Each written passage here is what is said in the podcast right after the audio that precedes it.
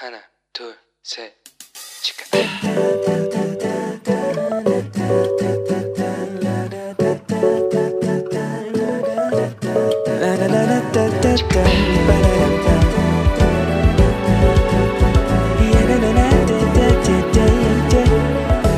Here we go. Hello，你这个星期过得好吗？我是你人生梦想应援团的头号粉丝 Annie。 期中考结束了，大家都顺利完成了吗？我相信你一定有努力准备了，但是结果就不是我们能够掌握的，对吧？我们只能够掌握过程。我们有确实用心的学习，然后做好我们自己分内该做的努力。但我相信呢、如果大家都有用心准备的话，结果就算不是最亮眼的，应该也会在理想范围内啦，对吧？大家继续加油哦！今天呢，我们要来分享一个主题，就是道歉，也就是说。对不起这一件事情哦，这几年啊，呃，几年前啊，我曾经去那个法国旅行了，大概快一个月的时间。那主要其实是去呃巴黎跟南法。好，那在那次的旅途当中呢，我跟我的好姐妹就一路在这个南法开车啊，我们就因为我们去看薰衣草嘛，哈，就享受这个夏天啊，法国蔚蓝海岸的阳光啊，然后追逐着这个普罗旺斯薰衣草的足迹哦。那中途呢，我们就去了一个在法国的东南部的一个小镇，这小镇非常的有名，它叫做雅尔，那也有翻译叫做阿尔勒的哈。那它被誉为啊是法国里面最罗马化的古镇。那在一九八一年，雅尔也入选了联合国需要保护的世界遗产名录，这个就让雅尔就变成了。当地人的居民的骄傲哦，因为这边有一座就是非常壮观的这个圆形竞技场，那也就是雅尔地标性的一个建筑。那这个竞技场呢，建立在呃西元九零年哦，也就是罗马帝国在统治法国的时期。那这也是法国境内历史最悠久啊、规模最大的一个竞技场之一。那这个竞技场呢，长一百六十三公尺，宽一百零九公尺，很大，对不对？它有着很漂亮的这个双层的拱廊，然后外观呢装饰一百二十道的拱门。其实不仅如此，大家要想，其实那时候是在西元。九十年呢、对不对？那时候它的一个设计呀、建筑的技术就这么好，而且它还配有一个就是眺望的那个看台哦，可以跳远的，然后还有非常宽敞的通道，而且它里面呢还做了非常良好的排水系统跟楼梯，然后它是一个四周环绕阶梯的一个座位，一个椭圆形的一个竞技场。那这座竞技场呢，也保存的相当的完整啊，预估就是大概可以容纳两万名的观众啊。那这竞技场到现在都还在使用，然后也经常举行一些斗牛比赛跟演唱会这些活动。那我上次去的时候呢，就遇到雅典啊，在举办就是整个城镇的这个祭典活动。我不知道他们是为了观光，所以每周都有办，还是说刚好去的那一天。总之，我们就是哦碰巧遇上了这个祭典活动哦。那那个整个城镇的，我们刚开始进去的时候，我们不知道，因为我们只发现说，诶，怎么有一些人穿着那种中古世纪的衣服？后来发现哦，几乎这个城镇里面百分之九十的居民，不论大人小孩，他都穿着这个中古世纪的衣服，诶。然后他们就在这小镇里面到处游走，他们就是可能就是三五个人啦、或者是连小孩都这样穿了。然后他们就在这城镇里面就到处游走，你就觉得哇。这个你就觉得自己好像有点时空交错，有没有？然后啊，大家就从这个四面八方啊聚集到这个竞技场，因为他们这中途一直都是会有广播，虽然我们听不懂，然后但是呢，还有用英文广播，所以我们就跟着去了。结果我们就意外的在竞技场看到了一场非常盛大的祭典哦！我那场参加的，就是参与那整个祭典活动的人，应该有几百个演出者。好，那那个活动进行啊，就是类似啊，就是拥有的这个高超的骑马技术的这些骑士们哦，在努力的表现他的骑术有多好，然后要争取这一些美丽的淑女们欢心的活动。那会后啊。他们就又列队啊，然后有一就是有那个你知道吗？有演奏啊、打鼓啊，然后就是又列队到这个小镇里面去游行，就有点像是在呃要来跟这个雅尔观光的这些游客表达敬意的那种感觉。那雅尔除了这个很知名之外，其实他还有一位非常知名的人士，曾经在这里住过，是谁呢？对，就是印象派的画家，叫做梵谷。那梵谷啊，其实当时啊，因为他虽然画了很多画，但是他就是不被这个巴黎主流的艺术圈接纳嘛。所以他在一九呃一八八八年的时候二月哦，他就去到雅尔这座很宁静而且充满了法国温暖南法的小镇居住哦，然后就在这边住了大概呃十五个月左右的时间。那这段时间呢，其实也是他一生当中创作最多产的一个时期哦。那法古那时候呃范古范古那时候住在这个雅尔的时候啊，他其实是住在一栋那个位在这个。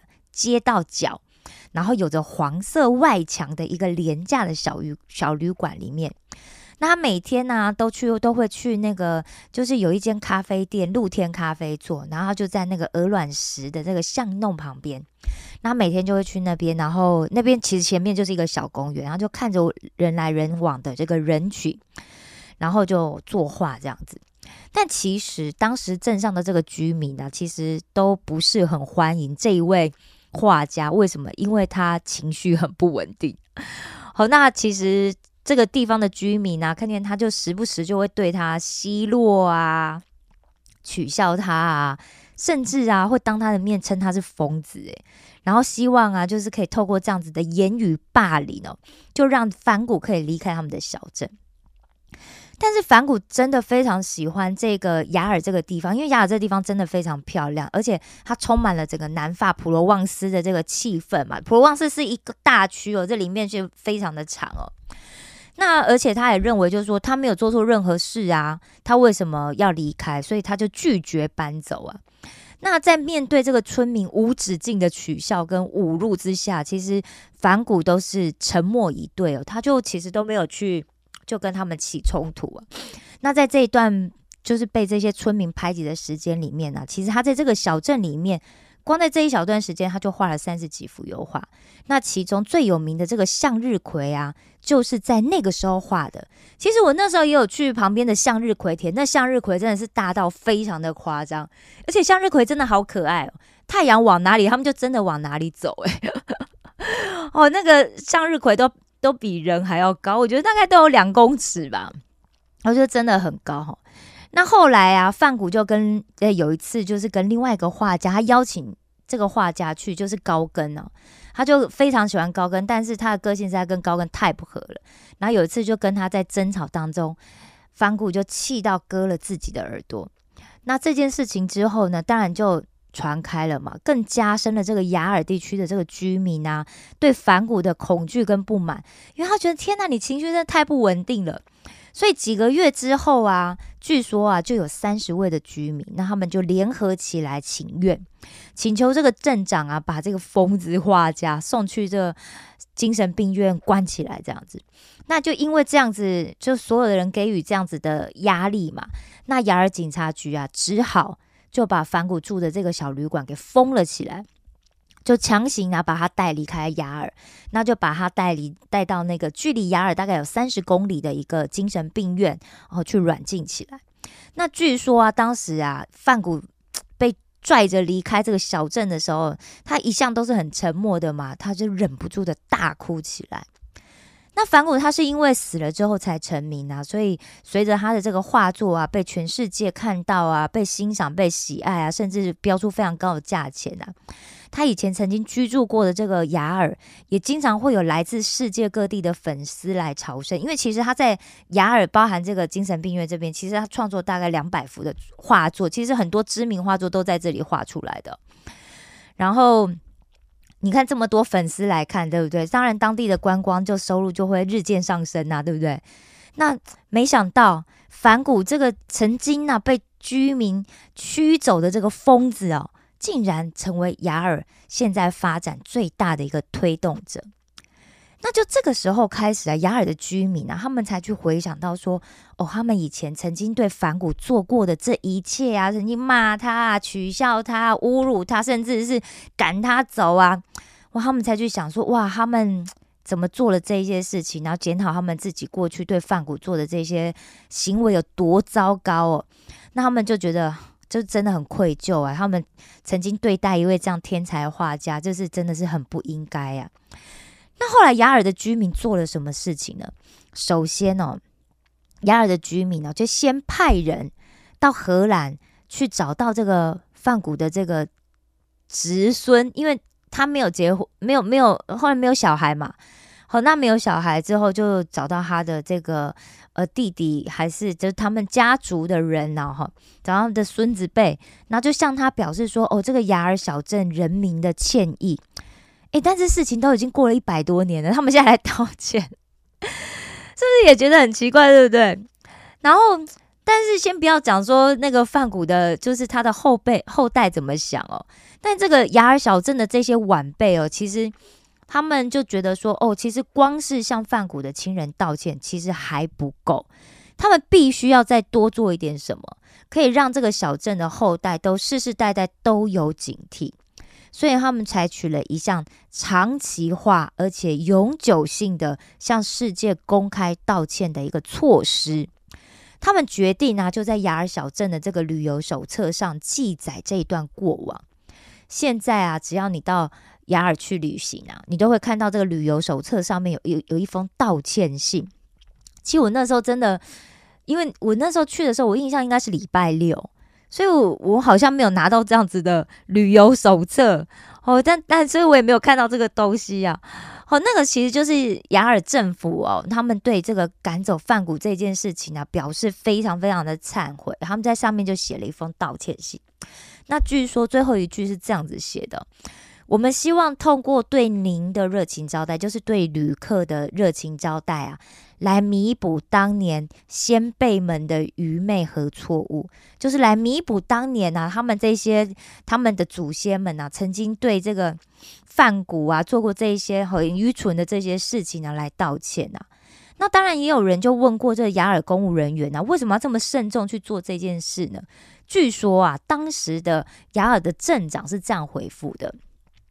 他说：“如果当年我们没有世世俗的偏见啊，因为当时所有巴黎这个艺术圈的人都都不支持范古嘛，他们都觉得范古就是一个嗯很奇怪的人，然后他的画作也不怎么样。”然后就讲说，如果当年我们没有世世俗的偏见，哈，没有蛮横的驱赶范谷先生的话，那么在这个小镇上，他无疑会创作出更多更好的作品，这都会是人类社会共同的艺术瑰宝。我们为自己曾经的无知和偏见向世界道歉，是为了尊重一颗对艺术执着而又崇高追求的灵魂。那希望这件事可以被引以为戒。警醒后世。那现在其实雅尔还有一个泛古基金艺呃艺术基金会哦，就是专门用来帮助那些有艺术天赋跟想要有理想的人啊呃那但是他们的生活很困难，就跟当时泛古一样的这些艺术家。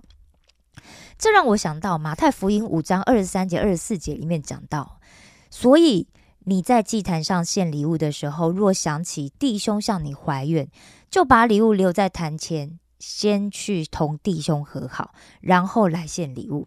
其实犹太人呢，他们会借着向神献祭啊，蒙神的赦罪啊，得神的悦纳。但是哦，你想，如果在你这个 满怀感谢啊，然后你就开开心心要准备了这个祭物要去向神献祭的时候，哇，圣灵感动你，你突然想起哦，你跟你家里的弟兄姐妹啊，或者是你跟你的好朋友啊，曾经呢发生过某些事情。那也许有有可能，你觉得我你自己并没有错啊，但是因为可能对方也误会嘛，所以我们就没有讲话啦，甚至就失去联络。那也有可能呢，就是中间还因为误会就产生这些无缘无故的一些怨恨哦，就不联络就算了，还产生怨恨。哇，所以这句话里面啊，这句圣经经节里面就告诉我们说，如果我们真的发现有想圣经感呃圣灵感动我们，我们想到这件事情。我们要先尽力去解决它，我们再来向神献祭啊！我们必须要先跟人哦，没有没有隔阂，你知道吗？就是我们如果跟人是有怨恨的，我们很难跟神会有一个很好的沟通。所以，我们必须要先跟人没有没有隔阂，然后我们才能够跟神会有美好的交通。因为通常会怨恨的人啊。就某种层面来讲啦，就是我们心里面如果有怨恨的话，我们的灵命就比较幼稚嘛，对不对？虽然我们自己没有错，但是如果主动去跟弟兄啊，去跟朋友和好，其实才能够显现出我们是一个灵命比较成熟的一方了。曾经啊，我就在在这边坦白，我跟我弟啊，因为一个很小的事情就闹翻了。好，那曾经我们一年多都没有联络哦，也没有讲话，而且那时候我就很生气这样子。然后因为我弟也很气啊，哦。那但是我们这中间呢，我就觉得哦，反正好，那就不要联络啊，不要联络就不联络了哈。那当时呢，我后来我就读到这个经文，所以后来呢，我就主动去跟我弟联络了。但是啊，我这是在准备这个主题的时候啊，我就想一想，我在我就想说，那我有没有跟我弟道歉呢？在我脑袋当中好像没有道歉的印象，所以我要在这边非常慎重的来向我弟弟道歉，弟。很抱歉，当时我的态度可能让你很难堪，也很伤心，请你原谅我这个无知的姐姐，谢谢你。好，好，其实我觉得就是说，在道歉的背后啊，真的我们要先承认，或是我们有去看到我自己有也有错误的地方。那当然呢，我认为啊，我我还是认为说，哦，当时那件事情上，我坚持的立场是对的。好，我我坚持我我做的事情是在我的那个位置上是对的，但是为什么？那我要为什么要先去道歉呢？我为什么要先去联络呢？我为什么要先去低头呢？当然，首先呢，因为上帝教我这样做嘛。上帝说：“那我就要做啊。”也许有一些不是基督徒的朋友就会很不屑啊，就想：“哎，那你好像上帝讲什么你就很盲从，是不是？你很没尊严的，好像做人做很卑贱呢？”各位不是这样子哦。大家去想一下，如果我们仔细去去推敲上神讲的这句话，我们仔细耶稣讲这句话，我们仔细去反省一下我们自己。如果事情是相对的，那这中间我们也有应该要道歉的部分。那该道歉的这个部分是什么？我该道歉的理由是什么？如果我真的应该要向对方道歉的话，那到底是为了什么？我我自己反省，我自己觉得哦，第一，我应该要道歉，是因为我认为哦，我可以用更好的态度或者是方式去处理，不能因为他是我弟，然后我就好像永远都是一个很上上对下的态度嘛，对不对？我觉得现在我比较成熟了，以前就真的很不成熟，所以就会用一种就是好像很掌控的方式啊，然后或者是一种很情绪呀，或者是就很不成熟的这种态度啊去面对，或者是我就很强硬这样子。那第二，我就觉得我这样子的态度一定也造成了对方的伤害，造成我弟弟的，就是他一定也会觉得哦，为什么我姐在别人面前这样子对我哈？我觉得。这样子也会让别人对他产生误会，因为他可能他不是不是所有都不好嘛，对不对？可能就是有一个地方做的不好，那我又很在意那个点，那我就让他很难堪，所以这样他不是很委屈嘛，对不对？我们谁都不想要被自己的家人或者是最亲近的人伤害啊，但是经常伤害我们最深的就是家人或者是最亲近的人。啊，我都不想要别人这样对我了，那我凭什么我可以这样去对别人呢？对吧？所以我觉得我应该要很很诚挚的向我弟弟道歉。那第三呢，我不想因为坚持一个对错的问题，就是我对他错，或者是他觉得他对我错，那我不想要因为这样子的一个莫名的坚持，就让我跟我弟，或者是让我跟我上帝之间呢有隔阂、有距离。如果我说，嗯，我很爱上帝，我也很感谢上帝爱我，那么上帝教导我的这一切，我是不是应该要尽我的最大努力去做呢？当然，我觉得就是以我以前那种臭脾气、臭个性啊，就是 低头道歉，真的也是一个，我我觉得因为就是一个很难嘛，因为就是好像自以为是，有没有？自以为多了不起这样子。哦，但是我也不能就是好像就把上帝的话当成耳边风一样，左耳进右耳出啊，对不对？上帝说上帝的，我做我的，那我做基督徒有什么意义？我就这样问我自己啊。那所以我就就就觉得啊，我应该先跟我弟联络，然后我今天应该要再一次的跟我弟道歉。前一阵子呢，我有一个好朋友啊，A，他就来突然呢就在跟我就就来讯息，就跟我讲说。他决定要去跟一位埋怨了他好几年的一个朋友 B 和好。我听到很惊讶哦，因为几乎大概知道这过程当中的状况啦。那我觉得说 B 认为 A 错嘛，那但是我觉得 A 也不完全是 A 的错，因为我觉得他这中间也有处理的蛮好的部分，但是 B 很坚持，就是他错就对了。好，那我就当然我觉得 A 也被这样子的就指责之后，就好像当然就会也情绪不是很好嘛，对不对？那当然他就觉得啊不理算啊，那就不要不要再联络这样子。那但他就突然说他要跟他和好哦，我就问他说：“哎，怎么这么突然决定要和好了？”那之前不是还会觉得说：“哦，他虽然有错啊，可是他已经道过歉了嘛。”但这个朋友 B 呀，还到处去讲说：“哦，这个 A 怎样怎样怎样。”那 A 当然会很受伤嘛，对不对？那而且朋友 A 就觉得说：“哦，其实这个朋友 B 到处去讲的这个也跟真实的事实有出入。”所以我就很好奇呀，那是什么原因让这个我这个朋友 A 呢决定要放下，就是原本不想要再跟这个朋友 B 联络的这个坚持，我就很好奇。那这个朋友 A 他就告诉我说，没有啊，他只是突然觉得好像真的没有什么好在意那么久的，到底有什么好那么气的？哦，就他，但他他自己也气嘛，哈。那而且他也听到，就是其他朋友就说，哦，这个朋友 B 其实就觉得朋友 A 需要给他一个道歉。那这个朋友 A 就讲说，我虽然之前我也道歉过啊，但如果他很在意，而且他很需要我的道歉的话，那我再做一次也无妨。哇，我听到之后啊，我真的觉得我这个朋友 A 是一个心智非常成熟的人诶，就是他上帝教的哦，他都很认真在执行。哇，感谢主啊！那在这个二十五节的经文里面啊，还另外讲到，你同告你的对头还在路上，就赶紧与他和息，恐怕他把你送给审判官，审判官交付衙役，你就下在监里了。其实救恩的门呢，不会是永远开着的哦，因为有一天耶稣要再来嘛。耶稣再来之前，你没有没有得到救恩，真那之后就来不及了，对不对？因为已经关起来了。那和习的门也不会永远开着，为什么？如果因为我们要趁还活着的时候去消除这一些怨恨，如果我们当因为事情发生，一定会有两方嘛，至少会有两方，对不对？那如果当事者的任何一方他如果去世的话，那就来不及和解了，对不对？你怎么和解？你说我到天堂再跟他和解？哎，对不起哦，这就和解，你就要趁活着的时候和解哦。所以哦我们要及早跟人和好，千万不要拖延啊！那虽然呢，就是说，其实我们跟其他人之间这什么认罪啦、和解啊，其实这些事情呢，跟我们的得救是没有关系的。大家就是要稍微厘清一下。但是呢，所以你说哦，没有得救没有关系，那我就不要和解啊？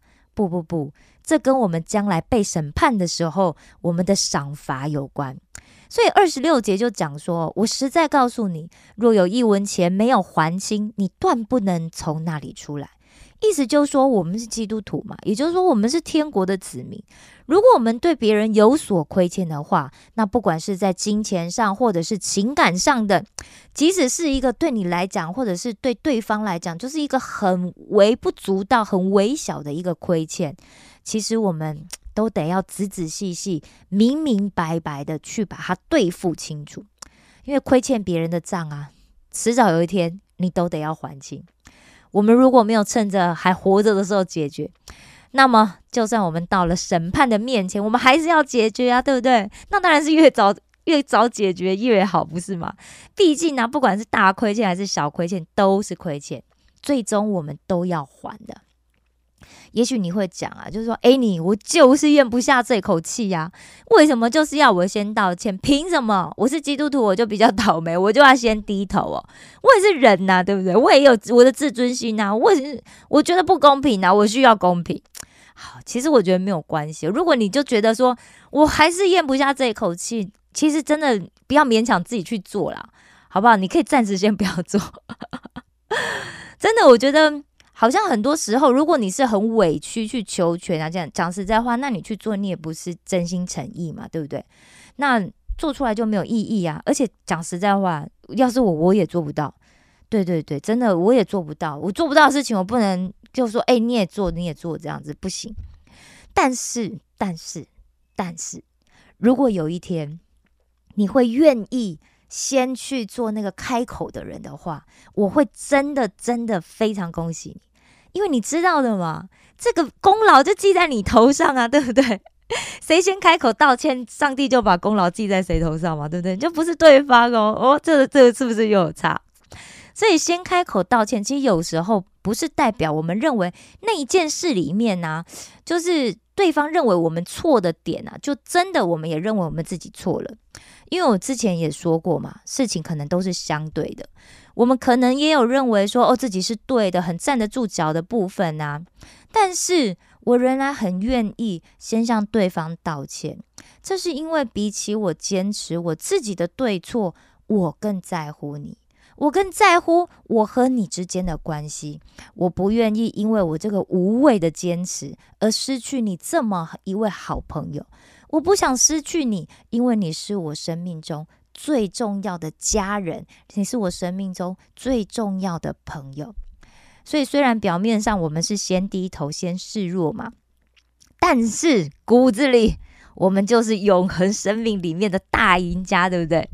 因为啊，我们的灵性成熟，自然啊就会更亲近上帝，不是吗？啊，好的。如果今天听到节目的你，刚好你的生命里面也有这样子的一个朋友，你们因为一些误会，你就没有联络了，你不想再跟他讲话了，或者是他也不想跟你讲话了。希望你也可以找一个机会去想一想这件事情里面啊，如果有一个是我们我们自己本身应该要道歉的部分，那该道歉的理由是什么？是因为我伤害了对方，还是说我给对方很难看？哦，那如果我们有实在应该道歉的地方的话，那到底是为什么呢？我们要先去想一想，好不好？当然了，我还是要讲哦，凡事都有例外，然后有一些事情是重大情节哦，那当然就不是这样子处理了，好吗？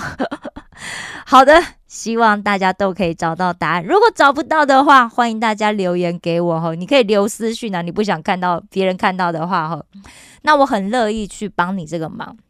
我们一起来，在我们的生命里面，永恒生命里面成为大赢家。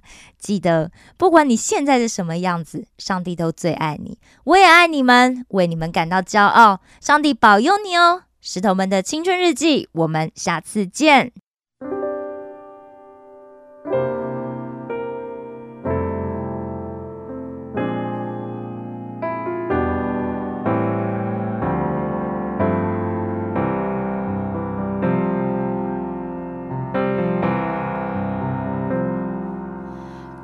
主神灵，轻轻呼唤着我的姓名，黑暗中你还牵引着我。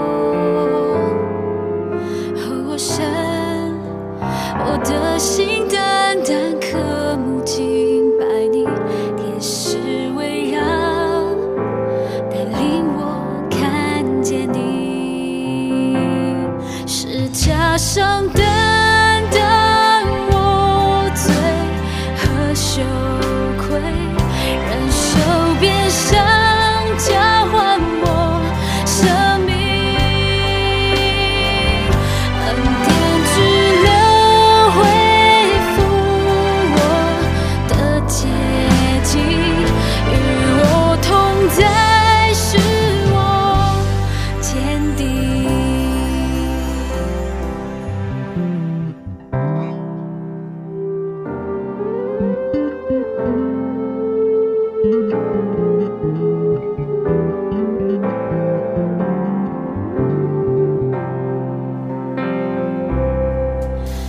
主圣灵，轻轻呼唤着我。